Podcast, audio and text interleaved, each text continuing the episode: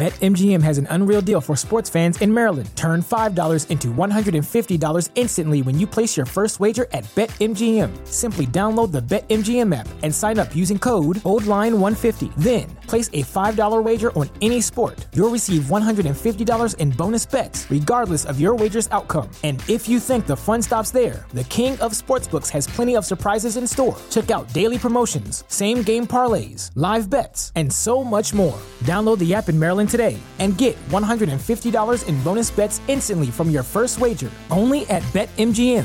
BetMGM and GameSense remind you to play responsibly. See BetMGM.com for terms. 21 plus only. Maryland only. New customer offer. Subject to eligibility requirements. Rewards are non withdrawable bonus bets that expire in seven days. From issuance, please play responsibly. For help, visit mdgamblinghelp.org or call 1 800 Gambler in partnership with MGM National Harbor. Promotional not available in Washington, D.C. The legends are true. Overwhelming power! The sauce of destiny. Yes!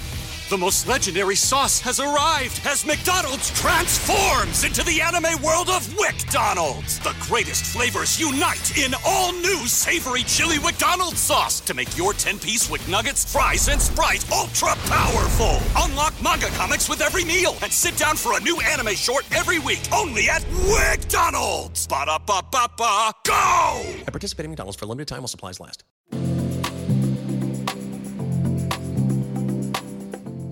If you know me, you know I'm a big fan of study abroad. I've always believed it's a great catalyst to expose more students of color to the greater world. Language acquisition, intercultural skills, and networking are just some of the things that I think underrepresented students can get if only they have access. Which is why my next guest is here. Enter my friend and higher ed colleague, Kory Saunders. Kory is a study abroad professional who, as you will hear, is equally passionate about representation, both on the student and on the student affairs professional side.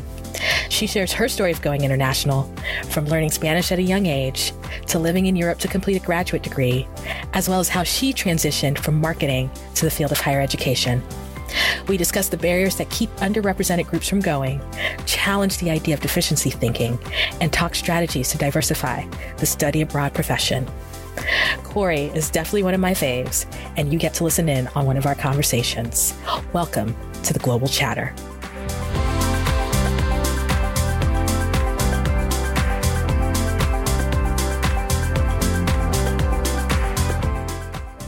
So thank you so much, Kory, for coming on today. Like I, you and I have conversations all the time. Um, you know, both of us as obviously educators and as Black women, and and and really stuff around diversity and inclusion and just the international space. And so, I am really pumped for this conversation. So, welcome to the chatter. Thank you, Amanda. Thanks for having me. I'm looking forward to it. I mean, full disclosure for whoever's listening in is the fact that you live like two minutes away. So we probably. we probably could have done this in the same room, to be honest. I mean, if these COVID streets weren't real right now, we yeah, could have. I mean, I thought about it too. I was like, I could just drive to Kory's house, set up a mic, and we'd be we'd be done. We should have did that though. I mean, besides it being COVID, but no, no, we really should have. And actually, you know what? Like, uh, let's see, maybe later on. I mean, like I said, you really are down the road. Might, we might do a different episode and actually do it um, in the same space. And so, all right, you know, as as we get started, I think it's really important for for people to know your background and and your international story. Um, you are obviously by the fact that I said that you're down the street, you are also in North Carolina with me. We work at the same university. But can you tell folks a little bit about your personal and professional background and and and your career path? So I grew up in Orange, New Jersey, which is 20 to 30 minutes outside of New York City, mm-hmm. with my identical twin sister, Kia, uh, and our parents, uh, grandparents, and extended family were were uh, made a huge impact on my life. I had a cousin who spoke Spanish, a couple of cousins who spoke Spanish, and I really wanted to know. I really liked the language, even from like a really small child, and I wanted to learn it and so my parents do not speak Spanish. We're African American, Black, by race and ethnicity. uh, and they did not speak Spanish. So they were like, take it in school mm-hmm. and figure out ways in which you can better your language skills. Mm-hmm. Um, but they they always encouraged me. So I took Spanish in middle school and high school, and when I got to college at Hampton University, proud HBCU alum. mm-hmm. Yes, mm-hmm. I I went in as a marketing major, and then um, learned that there was a Spanish, uh, that there were Spanish uh, majors as well. So I decided to double major. Hmm. From there, I studied abroad twice as an undergrad, once in Spain. Uh, after my freshman year, it was a two week Spanish language program, well, Spanish program, Spanish art program, I should say. Mm-hmm. And uh, that we toured cities around Spain, uh, which was a great experience, especially for it was a group of black and brown students. And mm. so it hmm. was a really great experience for us to be together and experience it together. And, uh, you know, dispel some of those myths of we don't do this because we definitely do. Yeah. And then after my junior year, one of my great, great friends uh, and classmates, Joya and I, went to Guadalajara, Mexico for Spanish language immersion. And after I graduated from Hampton University, I then went to Brazil with another friend, um, Taishana. We went to Brazil because she was studying architecture at the time, and her class, her her class was going to Brazil to learn architecture. She called me one day and said, "Hey, do you want to go to Brazil and study abroad again?" And I said, uh, "How much? And when do we leave?" Mm. Um, and the cool thing about that was that my advisor and professor for marketing was also wound up being on that program. So for me, as being a first year alum and getting able to reconnect and see my professor who uh, made such an impact on on me and my degree was there as well. We got to experience that together. So so that was really cool. But I always listened to Spanish music growing up. Celia Cruz and Marc Anthony, Tito Puente were my people. Mm-hmm. Um, and I lived on the street. My street, when I where I grew up, was really diverse, in my opinion. So it was my neighbor to one side of me, Tom. He was white. My other neighbors were white nuns. Then down the street, uh, they were they were Italian. My friends were black. Uh, down the street further, on the other side, they were Irish. So I almost had like this United Nations on my my small street, and then growing out of that street, my friends were from Guyana, Trinidad, Tobago, um, Dominican Republic, Haiti, and so I always was around all these different cultures growing up, which I found was to be an extreme blessing. And so that also is what propelled me to continually want to learn about languages and cultures and why I studied abroad. So just thinking about your responses to that question, the thing that I, I, I think really sticks out, and, and I think this is going to be really important even in, in the later part of our conversation, is the fact that even though you didn't come from a family that spoke Spanish, um, your parents encouraged you to learn a language even as young as middle school or, or maybe even a little bit younger. Is that correct? Yeah, a lot younger. They they encouraged me to to explore those cultures. And maybe it's because they're from New York City and they mm-hmm. were around so many different cultures growing up. Mm-hmm. Uh, but yeah, they always encouraged my sister and I to to learn about whatever we were interested in. Mm-hmm.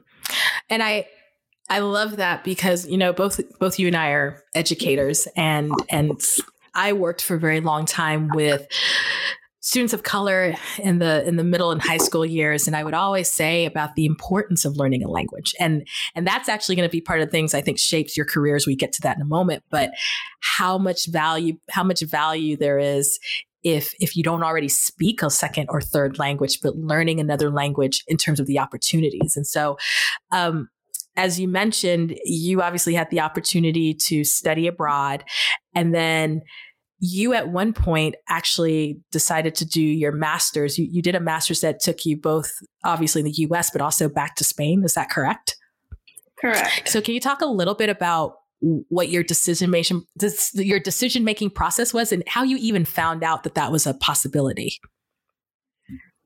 So, one of my, I thought that I was going to go to grad school like right after undergrad, but being a business major, um, you know, it, you're always told do go to work first, get some experience, and then go back. Mm-hmm. So when I was working in Newsweek magazine, my uh, the, my supervisor um, Michael Ross was like, "Get your master's while you're young," and I was like, "Already on it. Mm-hmm. I'm about to start applying." But I realized then that I wanted a program that had an automatic study abroad component. Hmm. That was a huge part of my undergrad experience. I wanted to continue to potentially better my language if the program had an opportunity to go to, to go to a Spanish speaking country. Although I was open to other countries and cultures as well. Mm-hmm. And so I did not look at any MBA programs that did not have an automatic study abroad component. Mm-hmm. And so I looked at a couple of schools, a couple of institutions, and applied to only the programs, MBA programs that had international MBA programs that had an automatic study abroad component. And so I, I didn't necessarily want to go to Spain. I honestly, growing up where I grew up, the Spanish that I often heard was from Latin America. Mm-hmm. So I would have preferred, honestly, to go to a Latin American country. And my professors, uh, both my advisor for my Spanish major, uh, Dr. Nelly McCrae, she's from Nicaragua, and my other professor, I'm trying to remember where Dr. Cornell is from. He's from a country in South America, but I don't want to get it wrong. Mm-hmm. Uh, he, they both have so much influence on me that I would have preferred to go to a Latin American country, honestly. But I made some amazing friends in Spain, so I will not take that. Uh, I will not take that back. Mm-hmm. You know that experience back. But so I wound up in Spain because that was where uh, the my degree. Um, that was where my discipline was. Mm-hmm. So in my graduate program, the first semester, you everyone in the consortium basically takes the same core classes, mm-hmm. and then the second semester, you are supposed to choose your area of study, and that basically determines where you go. Mm-hmm. And so Spain international marketing was in at the University of Valencia in Spain, so that is why I wound up in Spain versus a Latin American country. It was just a perfect meld of both international marketing, and I was still able to practice uh, my Spanish language skills and learn more about uh, Castilian Spanish and and Spain itself. And so I meant to ask this earlier. Um, because obviously you studied abroad in undergrad and then this opportunity in graduate school. Had anyone else in your family traveled internationally? Yes. So um, my parents took, uh, well, like my my family, like we had done cruises before uh, growing up. We've done, we did like two, I think, by then. And um, for my eighth grade trip, our school, shout out to Orange Middle School, um, we went to Canada. Mm-hmm. Our one of our English teachers um, um, planned this trip for us to go to Toronto. Mm-hmm. We were the first class to do that. And then a couple of classes after us went to Canada as well. And so we also went to Toronto, Canada as a class. So maybe that was kind of like studying abroad in eighth grade. I never thought about it like mm-hmm. that. Mm-hmm. Um, and we didn't really take any classes. Right. We did more cultural uh, events. And uh, so we did that. And yeah, so I had so I had I had a passport and I went to other countries before studying abroad, but I had never gone to other continents. I had not gone to other continents yet. And so I think everybody who knows me knows that I'm a huge advocate of study abroad, especially for Black and Brown students, especially for first gen. I'm curious, especially when you got to the collegiate level and then you know, obviously if you got a little bit older, how did your parents like were they supportive? Were they nervous? Were they concerned about you going to all these places as a college student? So I always like to say my parents knew their child. Mm-hmm. and they were super supportive. Both of my parents went to college as well, but they had not studied abroad. Mm-hmm. And so they always knew like my my passion and my like desire to be fluent in Spanish. And so they encouraged me to do whatever that took. Mm-hmm. And so when I was like, I want to study abroad, here's all the things, this is what I need to do, this is how much it costs. They said, you could figure out a way, go for it. Mm. Uh, so they were super, super supportive. I did not have the parents or the family that was like, we don't want you to go, mm-hmm. you know, none of that. Hmm. They they supported myself when I studied abroad, and they also supported my sister when she studied abroad. So we did not run into any of that. Hmm. Now there were some other family members and friends that might have been a little nervous, but, um, but they just would ask my parents tons of questions or ask me tons of questions. But they knew their child, mm-hmm. and I'm really grateful that they knew me and they supported me in what they knew that I needed for myself.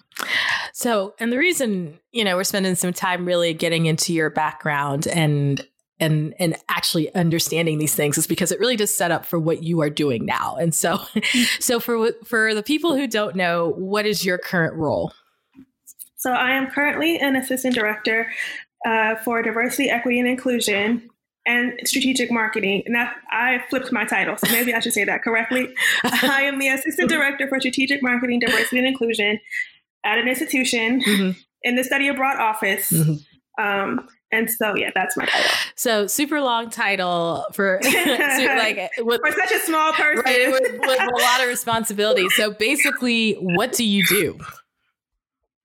So I work in a study abroad office. I work on all the strategic marketing efforts for the entire office, and I have amazing colleagues that do uh, aspects of that uh, of, of, the marketing work in our office. Um, and I lead all of the diversity, equity, and inclusion efforts in our office. This was my position was the first position that had diversity, equity, and inclusion mm-hmm. in the role. Mm-hmm. I started as an international program coordinator and then was promoted to assistant director for strategic marketing, diversity, and inclusion. Mm-hmm. And so that is a large part of, of, my role. I also manage a couple of regions. So I manage the Americas, which includes Latin America and Eastern Europe and South Africa. So I manage our exchange partner relationships within those regions. Mm-hmm. And I also work with one of the colleges in our institution um, on all of their short term programs. Mm. So that's a lot. That, no, that's a ton. And and so I think let's get to the heart of this. Why I guess somebody looking in, why do you think there there is a DEI focus? What what's the need for it? So if you look at the data, mm-hmm. I sound so much like I'm in higher ed right now. If you sound like me data, though, because I always say that I'm like, well, if you look at the data, study abroad. But yeah, go ahead. Exactly. The typical study abroad student is a white, mm-hmm. identified female mm-hmm. student studying liberal arts, mm-hmm. um, who is mid to usually upper social class mm-hmm. traditional student. That has been the quote unquote typical student in study abroad. Mm-hmm. However, that is not that is not the population. That is not the only population that we serve. Mm-hmm. and and honestly, for me, I didn't know that when I was in college. I just knew if I wanted to learn a language, I needed to study abroad. So I didn't have any preconceived notions of who could or couldn't study abroad. Mm-hmm. But what I was really tired of hearing was this is even after I studied abroad. People like there's this notion of they don't do this or we don't do this, meaning black and brown people mm-hmm. or people of difference or diverse populations don't study abroad. And I was really tired of hearing, and you know this, Amanda, this deficit model language mm-hmm. being discussed about my people mm-hmm. and people of marginalized communities. That I wanted to, I wanted to work to flip that narrative. And so here's here's what I think. Uh, there are two things that you said that have kind of stuck out to me. I think the first one is you didn't have any preconceived notions about who could and could not go, right? And and when you said that, part of my mind went, okay, Kory went to Hampton it's a historically black institution, right? So you know, I'm assuming, of course, Hampton had a study abroad program. So most of the people who are going to study abroad are going to be Black because it's Hampton. But then the other thing then that kind of jumped out to me was even even if you are in an HBCU environment, and this is going to this point of what you said about a deficit model in terms of who does and doesn't do it, right? Even if you are in that environment, when we look at greater society, and I've I've said this a million times, when you look at media, right? When and I'm talking movies, okay, um, and who gets to have an international experience, right? Who gets to have a summer holiday in Europe or wherever they're going, right? It is exactly that individual that stereotypical individual that you just described, right? Typically a white female, upper income, upper middle income, you know, um, probably that 18 to 23 age range, but you never see, you know, uh, Monique going to uh, somewhere international, right? You never see Deshawn going somewhere international, and and I think that those are the things that we're, we we tend to be battling against. It's one having the availability and the access to the programs, but then also seeing yourselves as part of that story. Does that make sense? It definitely does make sense. I mean, when I was at Hampton University, we did not have a study abroad office. Hmm. So while I'm in this career now, this is like career number two. Right. because I didn't know, like, that wasn't in my peer review. My professors, who are rock stars, two who I already mentioned, they're the reasons why I studied abroad. Hmm. But I had to go through like Old Dominion University, mm-hmm. which is a predominantly white institution, mm-hmm. when my friend Joya and I did study abroad to go to Guadalajara, Mexico. So it wasn't that what I like the atmosphere that I work in didn't necessarily exist. Mm. There just wasn't, I just didn't experience as much. Like I knew some people would say, oh, we don't do this. But then I looked at my ancestors, W.E.B. Du Bois, Josephine Baker, Mary McLeod Bethune. I knew that from reading and thank you for all of my village who taught me my history, I knew that they had international experiences. So I knew that I could too. And I know that's not everybody's story, mm-hmm. but that's why I'm here. Because even if your story is not my story, I want to show you that you can do this too. This is not just for someone else, hmm. but this is for you too. And so then I think you you actually hit on the third thing. So full disclosure, I too have done way too much research on study abroad and black and brown students. And, you know, when you look at some of the data as well, and they say the biggest driver, right, if you want to get a black student or a brown student, but particularly black students in the US to go abroad internationally, right? The one of the biggest drivers, and this is probably in the top two, is black faculty that say you can do it and black faculty who have done it, right? And show them the way. And and I think just in you giving a shout out to those professors, right? You actually just sort of embodied that because I and I wrongfully assumed, right, that your institution had it. And I'm I'm speaking as someone who went to predominantly white institutions. So study abroad has always been there, even if, you know, you chose to take it or not. But I think you that even further exemplifies the importance and the value and how much Black professors, Black faculty, Black staff have in actually encouraging Black students to go abroad? And I will say BIPOC faculty because both of the people that I named were are in the Latinx community. Yeah, yeah, no. And so ab- yeah, absolutely. but it, it, really it does it definitely makes a difference because especially when there's so many. I mean, there's so many things that people want to tell Black and Brown and BIPOC students what they can and cannot do. Right. Like there's so many things. And I'm just looking like, why would you say that to anybody? you know, so if you're not gonna say that to Johnny over there, don't say it to Jamel. You know, just like I, that this makes no sense to me. And so I just wanted to make sure that I just wanted to do my part. My professors who all of them have no all of the ones that i have from hampton university that i'm really close to because you know everybody has a professor or two you're like no no no right but um they have instilled so much in me that I wanted to just continue and pay that forward and be a part of the solution that I uh, to a problem that I saw. So I am curious what what are the things that you were hearing that maybe staff or faculty or just other adults were saying to to maybe one group of students that they were not saying to another group of students?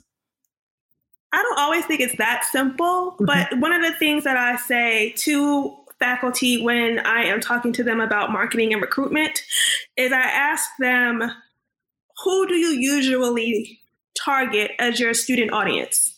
And I want them to think about that. Mm-hmm. Who has usually, historically, if this is a faculty who has run their programs multiple times, who is usually the one, who's usually the majority population in your programs? Now, are those the students that you typically target year after year? Or ha- or have you expanded your reach to other students that don't look like that normal target of who you're targeting especially when you're teaching there's so many when you're when you're teaching courses that are applicable to everyone which all of them should be mm-hmm. so I, I that's one thing that i start when i'm talking about marketing and recruitment uh, not just broadening your scope so that you can get more numbers, mm-hmm. but you need to broaden your scope so that your your classroom or not just your your your your world classroom is as diverse as it should be not for so that all students have that opportunity. It's about the access that students are given? Do they even know about your program? Do they know that it exists? And so, and where are you going? Mm-hmm. Are you mm-hmm. going to multicultural student affairs? Are you going to the LGBTQ plus IA center? Are you going to the Africana studies classes? Are you going to the Latin Latinx and Chicano studies classes? Are you going to the native? I mean, I wish all these classes existed, but I know in some institutions they do not, not yet. Mm-hmm. But are you going to, are you meeting the students where they are that would really benefit from your program? And have you done the work yourself on identity so that you can actually welcome these students that you might be recruiting to be on your program, which I know is probably a whole nother topic.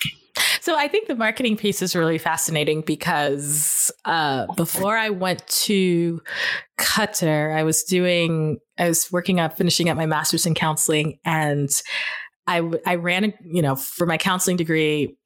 There's individual, there's group counseling, and there's other stuff you have to do. And so I had to run a group, and my group, actually, the group that I ran almost kind of found me. So these were, I had six, sorry, I had five Black identified women who had all studied abroad.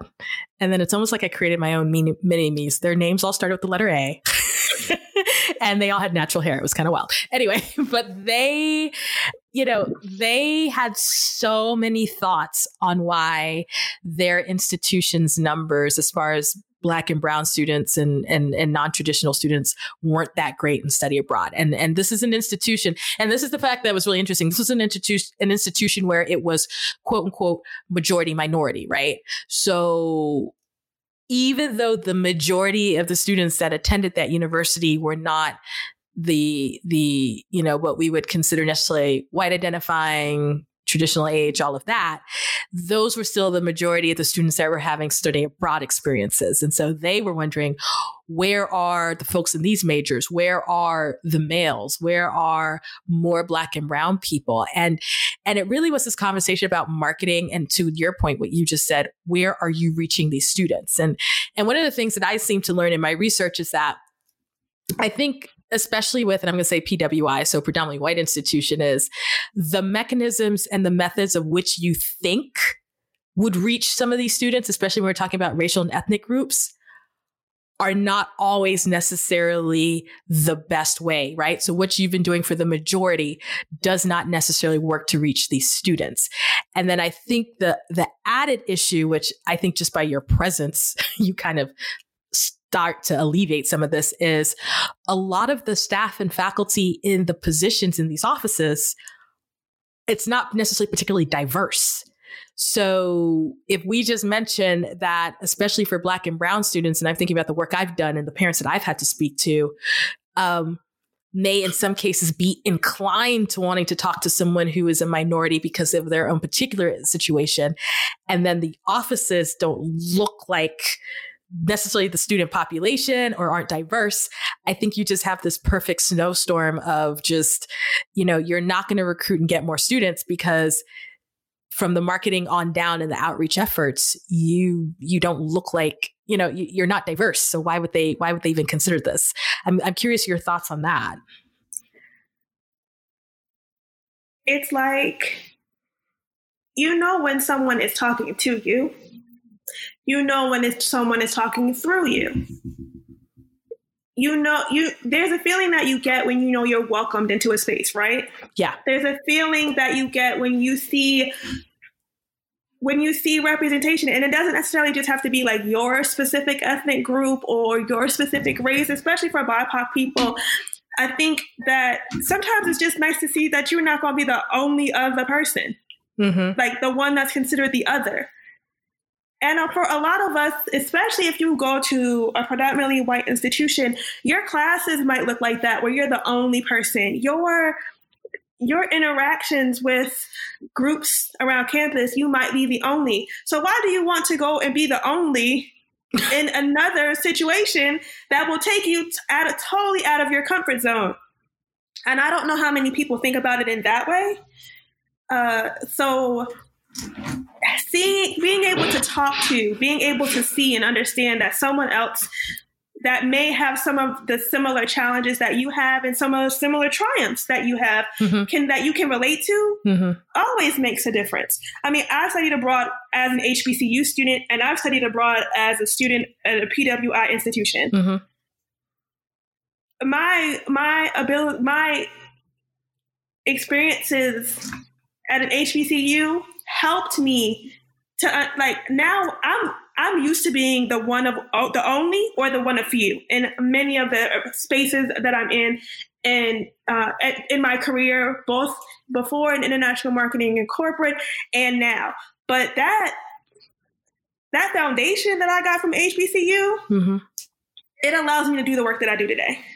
But it's so important, and I and what I don't want people to do is use this as a buzzword or like a placation over issues of, oh, okay, we have one black person in our office, we're doing great. Or we have one BIPOC person in our office, or even two in mm-hmm. our office. Like, all right, we've made it. We got it. Now all the black students gonna run to us. No, they're not. Mm-hmm. And nor should they. Mm-hmm. You still have to do the work within your office to be inclusionary on all levels because students can tell a front when they see one. Mm-hmm. Students can tell when you being for real and when you just trying to get over, mm-hmm. just like many of us can as adults. And so it's really important to have that authenticity and to have that community.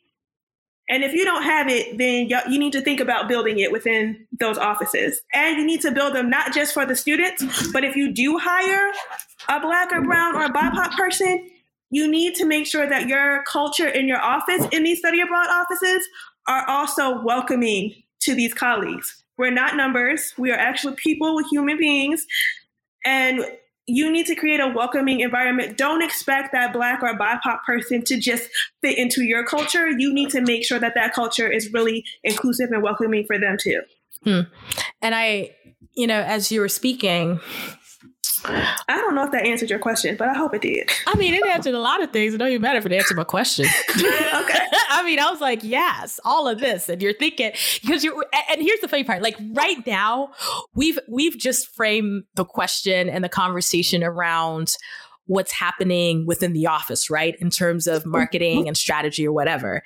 I want to take it a step further. So, you know, once again, from the stuff that I've read, the data, the experiences, and, and I, I'm curious to get your take on this.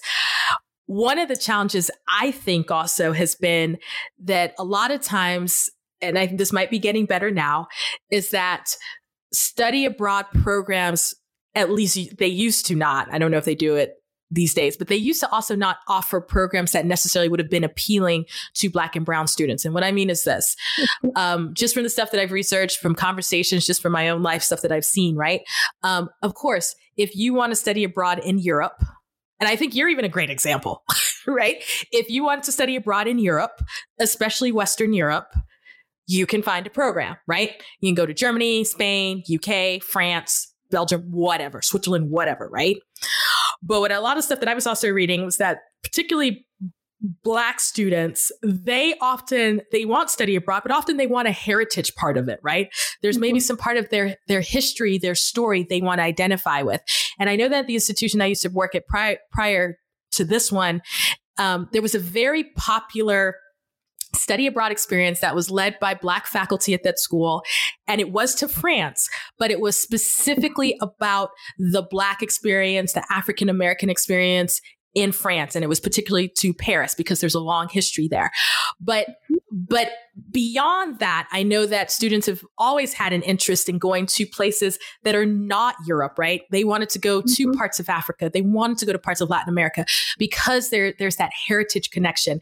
And and I wonder just from what you're seeing is that something that you that that is the case or that you've seen it come up? Is there is there an more of an interest in those places or in or at least if they are going to the more common places kind of that nuance of the black and brown experience does that come up in the conversation?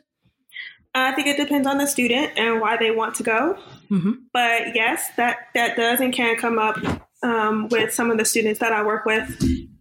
They either I so me now having a region in Latin America, I do see some students are heritage seeking students, or some students may have been born in one country in Latin America and now they want to learn about another country in Latin America that's either like neighboring or just to get a different cultural vibe than the the country that they were born in, that they were that they're where they were born. Mm-hmm.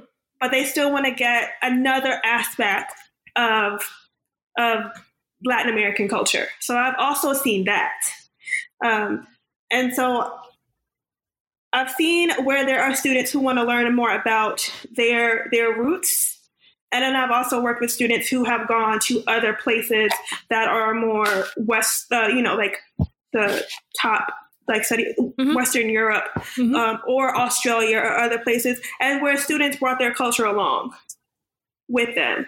So they would might try to find places um, that have more black and brown people where they are, hmm. or um, or if they met other students that are that were also black and brown and made you know lifelong friendships with them. Mm-hmm. So I've seen I've seen I've seen variations of that, but I, I have seen and I have worked with students who were interested, or if it was short term programs like you were like what you were saying. Mm-hmm. Uh, I have seen programs like what you were said in in, uh, in other consortiums and other universities that my students have taken part in as well. And so let's let's let's even flip this even more. Let's let's really talk about the value of the study abroad experience, particularly for Black and Brown students, because I remember years ago I had a I had a mom who, you know, they were they're from the Mid Atlantic in the U.S. They black family, hadn't traveled, six kids. Um, travel for them, which was like for a lot of black folks, was, you know, maybe they'd go up to north to see family in maybe New York, or maybe they had family in Atlanta, right? In Georgia. Um, but they they did not do international travel. And I remember I think it was the third daughter. She was in college and wanted to study abroad. And I think it was actually to Spain because she spoke Spanish. And mom called me and we had to have this like hour and a half long conversation. And so, um, and I remember talking mom through the importance and the value and what it could do for her career and all these other things. And so, um, what is some of the value and and and and and and why is it why do you see this as something that's important that more students of color really need to take opportunities in doing this? So, in terms of study abroad itself, one of the benefits of studying abroad, besides, yes, acquiring language skills if that is one of your goals, stepping outside of your comfort zone to learn about a different culture, different country, different communities. But I will argue, in terms of that, a lot of black and brown people have to do that anyway, even in the US, because even if we live in black and brown like communities, a lot of times where you may work or where you may go to school or the university you chooses allows us to do that even here in the US, but it is so much more expansive when you do that abroad. But I do want to recognize that because I don't think people give that enough thought that when you move outside of your community, and for many of us who are black and brown who don't necessarily work in the same communities in which we live and all these other things, that that is a thing. But going abroad and studying abroad allows you to expand your mind in so many different ways. Amanda, I don't have to tell this to you. You mm-hmm. know that. Um, it gives you many different it allows you to expand your perspectives of how things work how things function how things are done differently that you can also take into your life if that works for you or leave it if it doesn't. Mm-hmm. But it, it allows you to understand so many more the way that other people live. And so when you're back in the United States, when you are working with people from different communities, different cultures, you have a better understanding of how to interact and how to how to work together. And so that's one of the things. For in study abroad, it's often said that studying abroad uh, uh, helps with your employability. And so, if, if studying abroad helps for helps in uh, in your employability, then our Black and Brown students definitely need to take opportunities to do it mm-hmm. because we already got stacks against us. Mm-hmm. Unfortunately, still in many places and spaces, and so that adage, and I think uh, forever First Lady Michelle Obama said, we have to be 10 times as good. Well, studying abroad gives you that high impact practice that allows you to practice so many of those soft skills that employers are looking for that it will give you that that edge or that lead. I know as working for Newsweek magazine, the reason why one of the reasons why my supervisor said that he hired me was because I could speak to my study abroad experience and how it related to the marketing position that I was applying for at Newsweek. So I've seen how this happens firsthand. And mm-hmm. so that those are some of the reasons why it's really important. And then on a personal level the growth that you experience the the independence in a sense of you knowing that you can take care of yourself that you can show your family and friends that hey i got this. They can see the growth in you. I know my family and my friends continually saw the growth in me after each experience that i had. And i brought that knowledge back to my community. So it wasn't just about Kory. Black and brown people our communities are very communal. Even in the United States, where it's seen as we're so individualistic, that is not the case for everyone, and mm-hmm. especially mm-hmm. in Black and Brown communities. And so, whenever I studied abroad, I brought back that knowledge back to my community, back to my friends, back to my families. Would go back to my high school or elementary school and share my experiences. Go back to my university and share my experience. And so, that's something else that I feel um, is really important and hopefully I'm still answering your question. but um but yeah, so it's all of those things is which is which are reasons why students, especially black and brown students, should take the opportunity. I mean, even practical things like learning how to budget Right. You know, right. going to the grocery store in another country where you cannot read anything and you have to put on your critical thinking skills to figure out where you're going to buy this or that, or having to try a new food because the food that you're used to just doesn't exist in this location. So right. it's all of these things that you don't even realize. I mean, my palate is so much more expansive now because my mom was like, "Oh gosh, this girl gonna go to Mexico and she not gonna eat nothing." Mm-hmm. Not true. But I could tell how my palate even expanded and my food choices expanded just by studying abroad. So there's so many so many benefits to studying abroad besides just taking the course, which is really important, mm-hmm. and passing the course. But it, it affects I, I, always tell students study abroad is like life.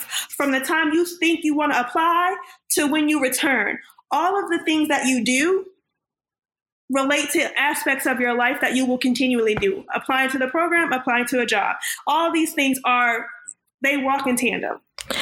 And I know that we keep hitting on this point, but and I, am probably going to put you on the spot here. And if you if you don't have it off the top of your head, it's okay, um, because I haven't looked at I haven't looked at the data recently. But when we look at overall study abroad, right? And and and sending students out. Now, of course, this year has just been let's just forget this year, right? Because this year this thank year you, thank you. This year doesn't doesn't apply for anything for any kind of measure of any kind of statistic. But in previous years, when when you've seen the data, right, in terms of particularly African Americans studying abroad, right, at the collegiate level, what was the percentages you were seeing of them making up out of the total population? Oh man, like I can kind of like I just did a. Uh, you should have told me I could have pulled it up because um, I, I, did a presentation last week on it. Yeah. But I want to say twenty something percent, maybe. Is it up to twenty percent? Uh, it could be. I, I can't remember off the top of my head, honestly, but I do know that it has grown in like over the course of a couple decades. Uh, it's grown, but it's definitely not where we want it to be. And and I and and that's the thing that always stood out to me. And I because then I always think to myself, okay, what traditionally have been the barriers that have kept black students from studying abroad because you just listed a whole bunch of benefits not even mentioning language right? Of course language is kind of a mm-hmm. given. If you're going to somewhere where you where it's not your native tongue right? If you're obviously going to the uk whatever. Well, or if you're not going to a program that is based in english. Right. Absolutely. And that that's that is key. But you just listed all these amazing benefits to any student that goes abroad, right? Um, some of them are unique to being a student of color, some of them are being a minority, and some of them are not. So, but what has been the barriers? Because I, I, I really think that we've got to tackle the barriers if we're going to see more students of color really exploring this. Yes. So I'm just going to say the one that most people think of off the top of their head so we could get that one out the way, mm-hmm. which is finances, mm-hmm. which is true. It is a barrier. And I do not want to minimize that as a barrier because it definitely is. But a lot of people stop at finances. Right. Which right. is like, that's not the only thing. Um, so um, in finance, go ahead. Let me just say this about finances too before before you go on. I was at a previous institution and man, they were giving money away. and they could not get POC students. And so even with finances and seeing what schools are doing right now, it's, and I know you're going to get to these other reasons, but yeah, people tend to stop at finances without actually knowing how much they need and what they could do and whatever. Um, but even sometimes when finances are co- can be covered, sometimes students still won't do it. But anyway, that's just me talking. You go ahead. no, but that is actually correct. So, yes. Uh, yeah. So it is finances at times. And there are scholarships. The office that I work at has scholarships, and like the Gilman, uh, Benjamin A. Gilman Scholarship, if you receive a Pell Grant, is a scholarship that we tell all students who receive a Pell Grant to apply to. Mm-hmm. Uh, one of my issues in terms of finance is that the in between students who are not in terms of financial aid do not qualify for Pell Grants and do not qualify for the highest financial need, but they still have need. That's that's like my sticky point because a lot of those students do not get the money to, to study abroad, unfortunately, or do not get scholarships, period, not just to study abroad. I mean, so that is also another sticky point for me because they might have enough money that they're above a certain threshold to go to college or to get loans, which a lot of us have had to take out. Mm-hmm. But they don't have the, the, the extra income to then be able to study abroad. So I think that's a population that is, is, is most of the time missing from the conversation, and not not just the high high need students in terms of financial aid. So I just wanted to throw that out there because I feel like that's a population of students that we're missing in higher ed in general, as well as study abroad. Um, but finances is one thing, but it's not the only thing. Mm-hmm. The other is what we talked about before in terms of marketing and recruitment and who are who are the target students that you would think would want to participate in study abroad and sometimes our black and brown and BIPOC students are left out of that equation. But in addition to that, and I think you alluded to it too with the story of one of your students and the the the parents, is family. Um, depending on the student if the the family of that student hasn't traveled, then that might be a hurdle. Uh, there's some with that um, you're in college now. You can take all your classes right here at said school. Why do you have to go across the world to take another class? I don't understand. So it's educating the families as well at times is, is what's needed. I had mm-hmm. a student who uh, they were like, I, I saw them at the gym. they were like, Kory, my mom is tripping. She ain't trying to hear me. And mm-hmm. I've already bought my plane ticket and I'm not staying here. So what are we going to do? and I said, you and your mom can come to my office. You have to come with her because you're the adult in the situation too. You can come with her. And we had it. So when they came, Mama saw me and was like, "What you about to tell me?" like she was like, "I don't know if I'm trying to hear it." But by the end of our conversation, it was a done deal, and she was okay. She gave her blessing for her her student to go abroad. And sometimes it is that educating the family as well, but it's also empowering the student to educate the family. Mm-hmm. And my student tried, but she wasn't trying to hear him. So then you got to go to other tactics. right. But, and but it's I, that too. And I and I am gonna say, and this is this is no shade against anybody else.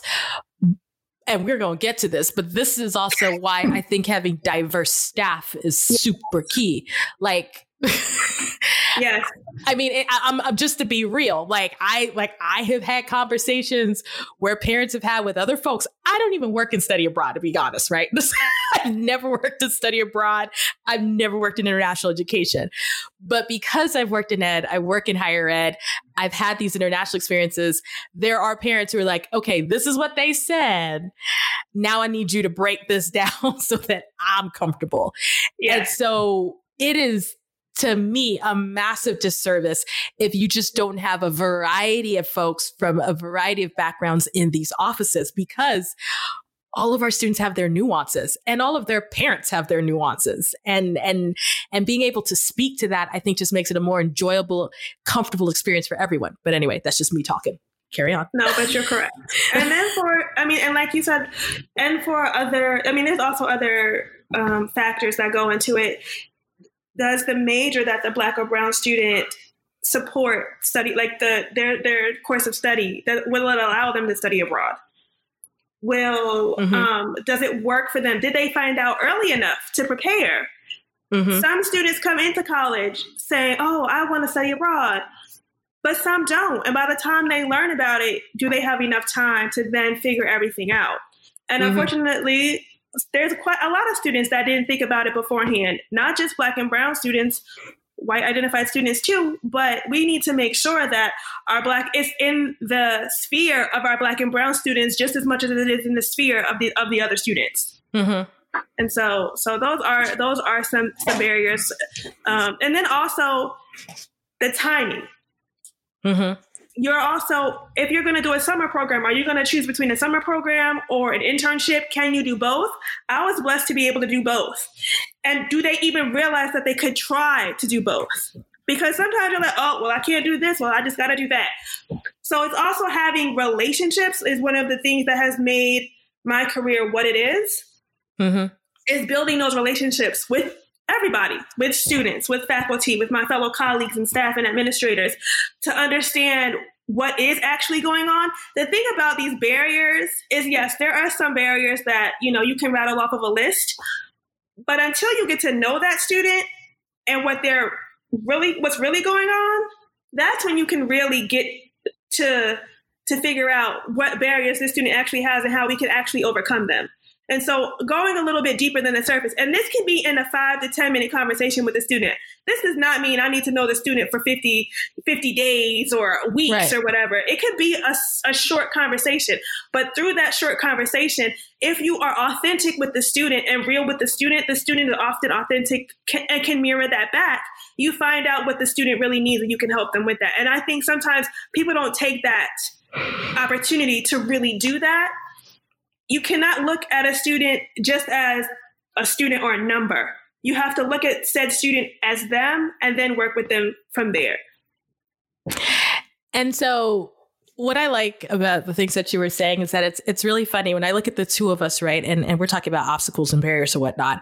Um, we we both as individuals have studied abroad.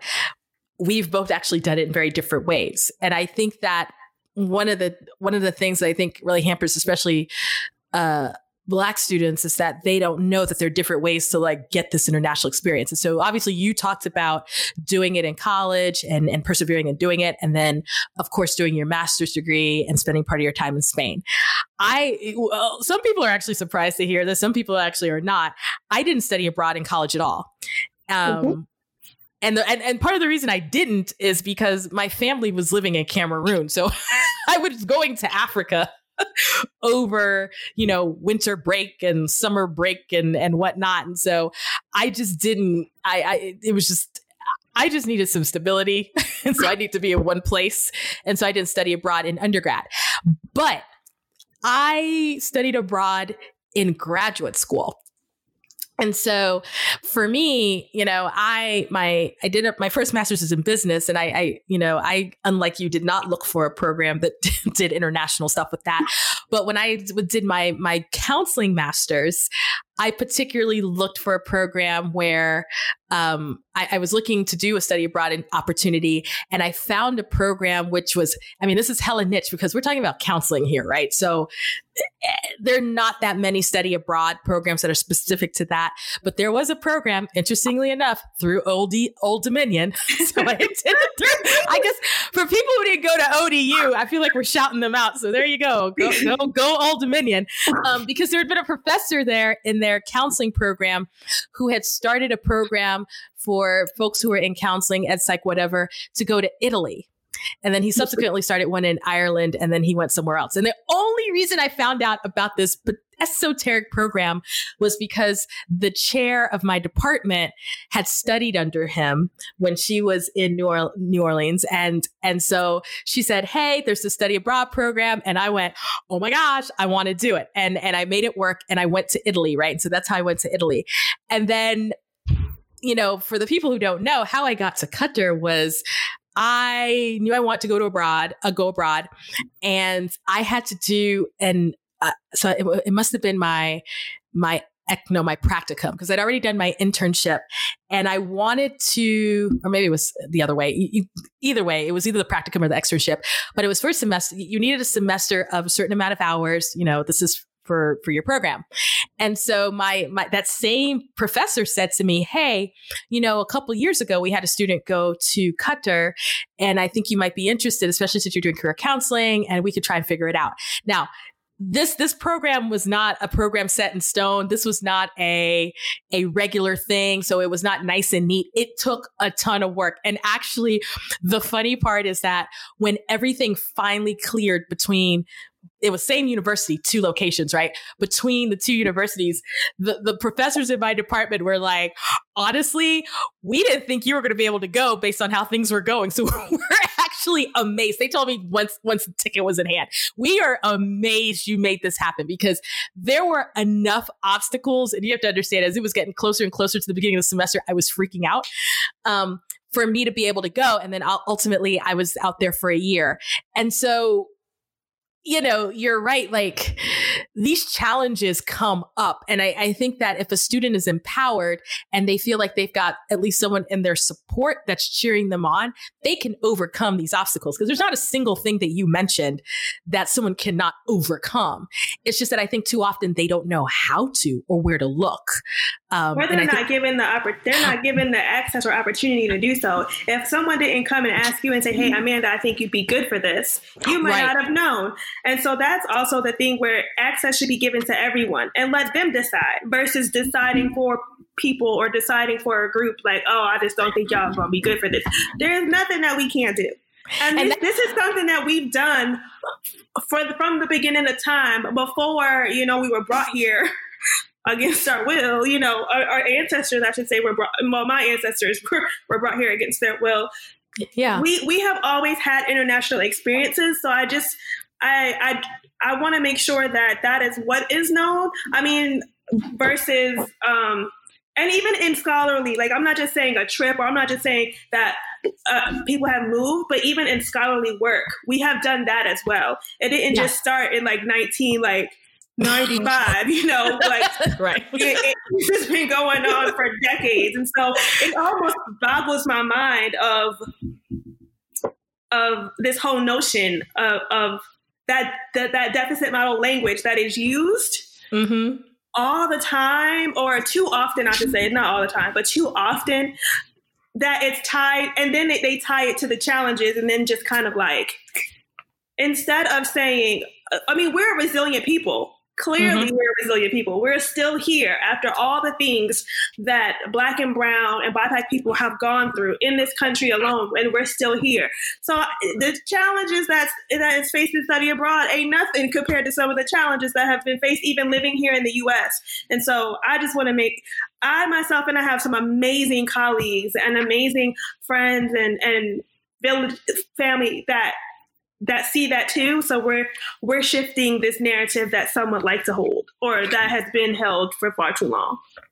No, you're totally right. I mean, and to be fair, that professor told everyone about this thing in Qatar, and I'm the only one who said well, that should show you. That shows you what we're saying. You just I mean, I'm a walking example. Even the thing going to Italy, every time she says something, I said, Hey, you mentioned that a student went to wherever. How can I make that happen? And and she said, mm-hmm. Okay, we haven't had a person in a while, but let's see let's see what can happen. And so now you know i'm a walking example of this. So the other thing is to your point this is why the black expat exists right? Because, exactly. because this deficit idea that we don't do these things it's just like when people you know folks will say here you know black people and black women don't swim. I'm like first of all half of us come from countries with coastlines that don't make no damn sense. All y'all got ancestors from the caribbean. You saying black people don't swim that don't make no sense. It really doesn't. And I want to just shout out my uh, best friend's uh, grandparents who had a pool in their backyard, right. and we had to do our ten laps until we got older, and had to do our fifteen laps. So right. thank you, Grandma, Grandpa Henry, uh, because yes, but that, they also had that pool because they um, her grandparents the segregation that was going on in beaches. Right. So right. uh, it was like you don't want okay. So I mean, and we still enjoy the uh, like they're back home, but that pool is still enjoyed by us as family and friends till this day. And so the notion of what we stop saying what we don't do. Right. Because what we do do is no. And, and, I think even this, you know, you're right. I'm, we're laughing about this idea that, you know, we started doing stuff in 1995. No, we didn't. No. like when you read, if you read a history book, I'm always going to be an advocate for reading a history book, right? Amen. If you, if you read a history book of black folks, they ain't even, they even got to be American, to be honest, just black people. Black people been to a whole bunch of different places for a whole bunch of different reasons. And, and this idea that, you know, it's only now that we're really starting to see the world. No, no, we've, we've been seeing the world. I think it's only now that, that maybe there's a little bit more access and also that the world is paying attention right yes. um and and i think that that's different and so and yeah. then our voices are being heard more like you have mm. your platform the black expat i have Kultural Kurators we are also being intentional i mean there's so many others that are uh, that are about travel, just like travel itself. Ours has uh, different spins on it. Mine is, you know, more towards international education field, and yours is with expats, not just those who are traveling. But they exist at all of these different resources, all of these blogs and these Instagrams and all of these communities, they exist. They mm-hmm. have been here and they're still here and there's more coming up. But it's, it's also the amplification of, of, of these voices that are now, like you said, are now getting attention or being paid attention to. But they were here before the big rush of, oh, let's see. No, they were here and they've been right. doing the darn thing been doing a darn before, thing before December of 2020. Yes, oh before 2020, before 2019, before 2018. Yes, and it's it's just like that in international education. So I, which this is, which is also a barrier. So not just for students, but international education as a whole, in terms of uh, the employment needs to grow in diversity. Uh, which is kind of touched on if you only have one or two people in your office, whether mm-hmm. that be study abroad or international students, that's not enough. Or if there's mm-hmm. no other representation there, that is not enough. And so the industry itself also has to continue to work on diversifying itself because that's the only way that you're going to see everything else that you want. But it has not just has to be welcoming, but one of the things that I, I, kept people kept saying, "Oh, well, maybe we need to change the criteria because maybe there's just not enough, you know, black and brown people who have studied abroad." And I was like, "Well, where are you looking?" or who don't have those international experiences. Where are you looking? Have you checked the HBCUs down the street? Have you checked the? Have you even looked at your own institution and see? Are you creating a pipeline? Is there? Do they even know that this can be a viable opportunity for them, even if their major is something different? Have you created these pipelines and these relationships and this communication to even say that so that that these black and brown and BIPOC and, and, and students of minoritized communities can even think that that might be an option because I didn't think that that was an option for me. And so that's another also thing that has to be thought about in terms of, you know, moving into even international education. Our, we have to continually to create these pipelines so that that that our students know that this is also an opportunity for them so that the field can diversify.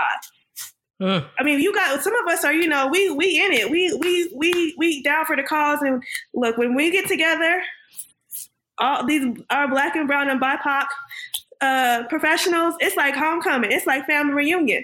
Mm-hmm. Um, but we want that to grow because we know what it we know what it takes, but we also know what is placed on us and we mm-hmm. want to make sure that we open those opportunities for those of us coming behind us. So it's not just the students, but I know my focus is not is students, but it's also colleagues as well because you can't have one without the other. It's not gonna it's not sustainable. I mean, it's like other fields when they say, you know, we we would love to hire more black and brown people, we just can't find them. And I'm like the that, uh, uh, excuses are tools of incompetence. Okay, I'm, I'm sorry. I'm sorry. And every time I hear that, it's. Uh, I mean, I read a site called The Black Expat, and it amazes me. Right, the number of people who are not black. I mean, there, there are different reactions for different reasons, but the people who are not black, who are just like, this is, you know, I've I've never even thought about this. Like, this is amazing. And I, I, remember early on, I think it's gotten better, or people just don't say it to my face anymore. People would say, "Where did you find all these black people?" And I'm like, they're all around you they're not the furniture. They're not the trees. Like these are these are black people who are working and traveling and living and they're they're almost all professionals and they're not necessarily all in the careers that you would assume that they're in. And even if they were whatever they're still expats. And and mm-hmm. it's it, it this this idea that you cannot find black folks. For me i always wonder at a very base level if you were just like i can't find one and you just don't know at the could you at least ask the one black person that you know okay this is what i'm trying to do. Where could i outreach to this community? Because i'm pretty sure they'll give you an answer. Yeah. And, um, and these days you can do your homework by yourself too. Like you can. which is, google is still free. Google is still free and so is the library especially if you have an app you know that you can have books. But and I, I say that not in a joking way but i say that because especially today and even in international education, there are like there's a uptick in wanting to learn, wanting to understand, which I think is great. But I also think that it's it's when you're all like when you're always asked these questions, it's tiring. And if yeah. someone ask me questions. If I can tell that you've done your homework first, I know you're serious. Because unfortunately, there's still this performativeness that's going on as well, where it's like, oh, well, can you just tell me, and can you just show me, and can you just can and it, it can you just can you keep and no, I cannot. Not? Can you I, not? and so it's really important, and that's why it's really important that we all do our homework for all of that, for the identities that we do not understand. All of us. It's really important for all of us to do that work, right? Mm-hmm. Yeah. But I will say how taxing it has been on my black and brown colleagues, myself included, especially in 2020 with all the pandemics with an S going on, mm-hmm. about mm-hmm. other people wanting to learn and grow but you have to do it. Just think of it as we're talking about education. We both work in education.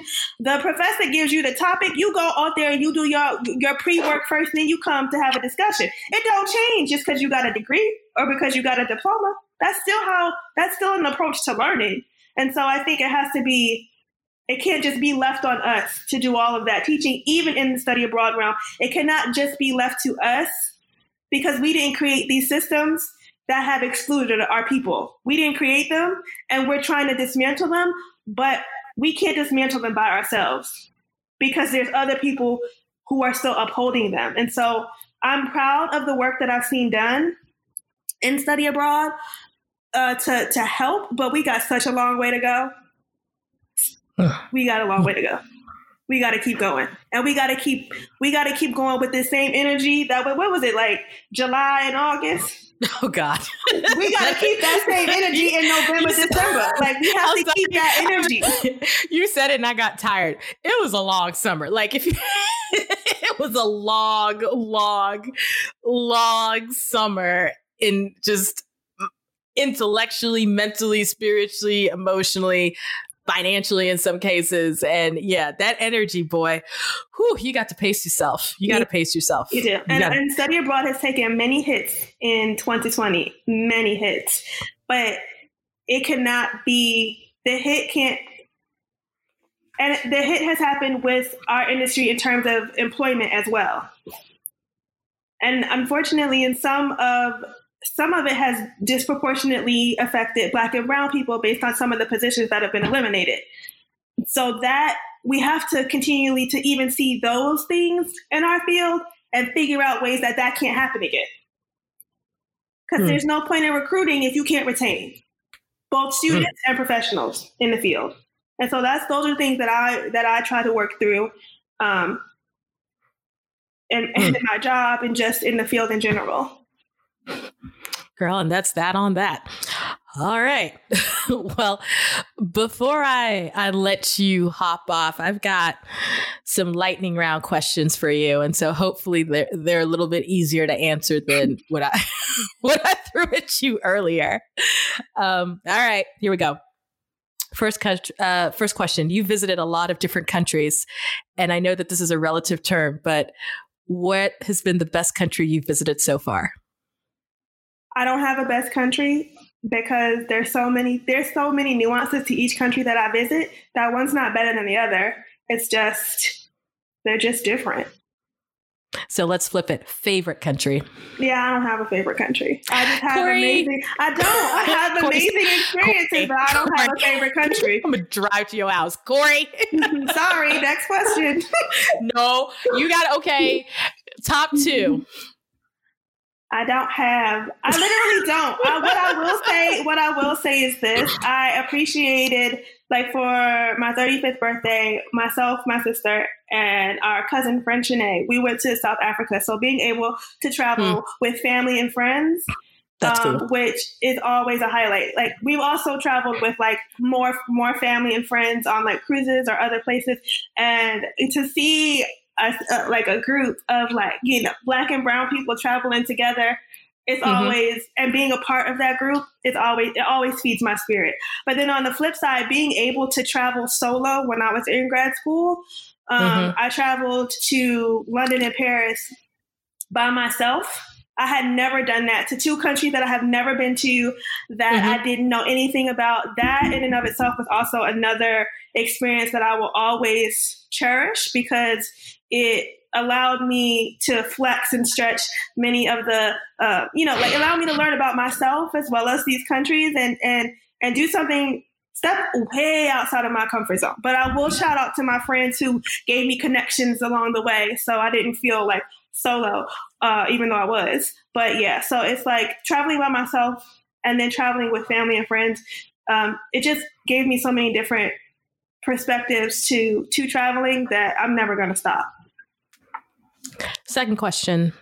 What is one piece of advice that you would give a student or just someone who's traveling for the first time um, when it comes to the ease of transitioning into a new place? Research, research, research. Research where you're going and not just the weather. Please know the weather. Please know like what you need to pack and all that, but get down to the culture. I mean, these days when you have YouTube, you have Instagram, you have Facebook, and you also have Google to actually like read a book from about from some um, from an author of the place in which you're going, or or read a, a autobiography or biography of someone that is going from where you're going, especially if they have an identity like yours or an identity community who who has experienced similar things. But research, there's so many blogs of black and brown people who have gone to different places and get different perspectives because one person may have had a great experience here and maybe someone else different, and both of those can help you to inform what you want to do, where you want to go, places you may want to see. Podcasts like this are also great to get to experience, to get to hear experiences of Black and Brown people who have gone to locations you might be interested in. But research that that's one thing I can say that will help to um, will help you to prepare. On the flip side, if you haven't researched, regardless, if you research or not, be open. Be open, be respectful, which research will help you do because every all customs are not the same. And so those are the things I would say to research and to be open to the experience as for what it is, not any instead of having preconceived notions. Third question. Post COVID, whenever whatever that is. Where are you excited to go to next? So uh, we were, my family and I were supposed to go to uh, on a cruise in the south, uh, through the Panama Canal, South America. Mm-hmm. Uh, January 2021, but we have postponed that to January 2022. So uh, I'm looking forward to that. And my friend is a foreign service officer, and she will be stationed in Bogota, Colombia in 2022. So I'm also looking forward to going there. Oh my gosh. First of all, y'all are smart on the cruise. I literally just saw a story today where I think one of the cruise companies opened back up and then people tested for COVID. Yeah, we're not playing them games. I was like, no, nope. uh, yeah, nah. No. But oh my gosh, Kory, thank you so much for coming on the podcast. I, I think that your knowledge about international education is definitely going to be key, especially for those who, who've got students mm-hmm. who may be thinking about it and, and just kind of giving some insight as to why we need more of our students of color to go abroad. Thank you. Thanks for having me, Amanda.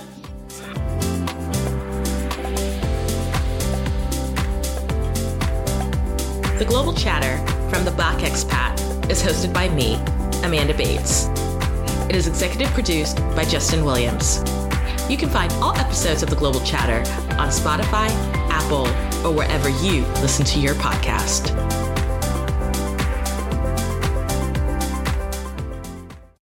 BetMGM has an unreal deal for sports fans in Maryland. Turn $5 into $150 instantly when you place your first wager at BetMGM. Simply download the BetMGM app and sign up using code OldLine150. Then, place a $5 wager on any sport. You'll receive $150 in bonus bets, regardless of your wager's outcome. And if you think the fun stops there, the King of Sportsbooks has plenty of surprises in store. Check out daily promotions, same game parlays, live bets, and so much more. Download the app in Maryland today and get $150 in bonus bets instantly from your first wager. Only at BetMGM. BetMGM and GameSense remind you to play responsibly. See BetMGM.com for terms. 21 plus only.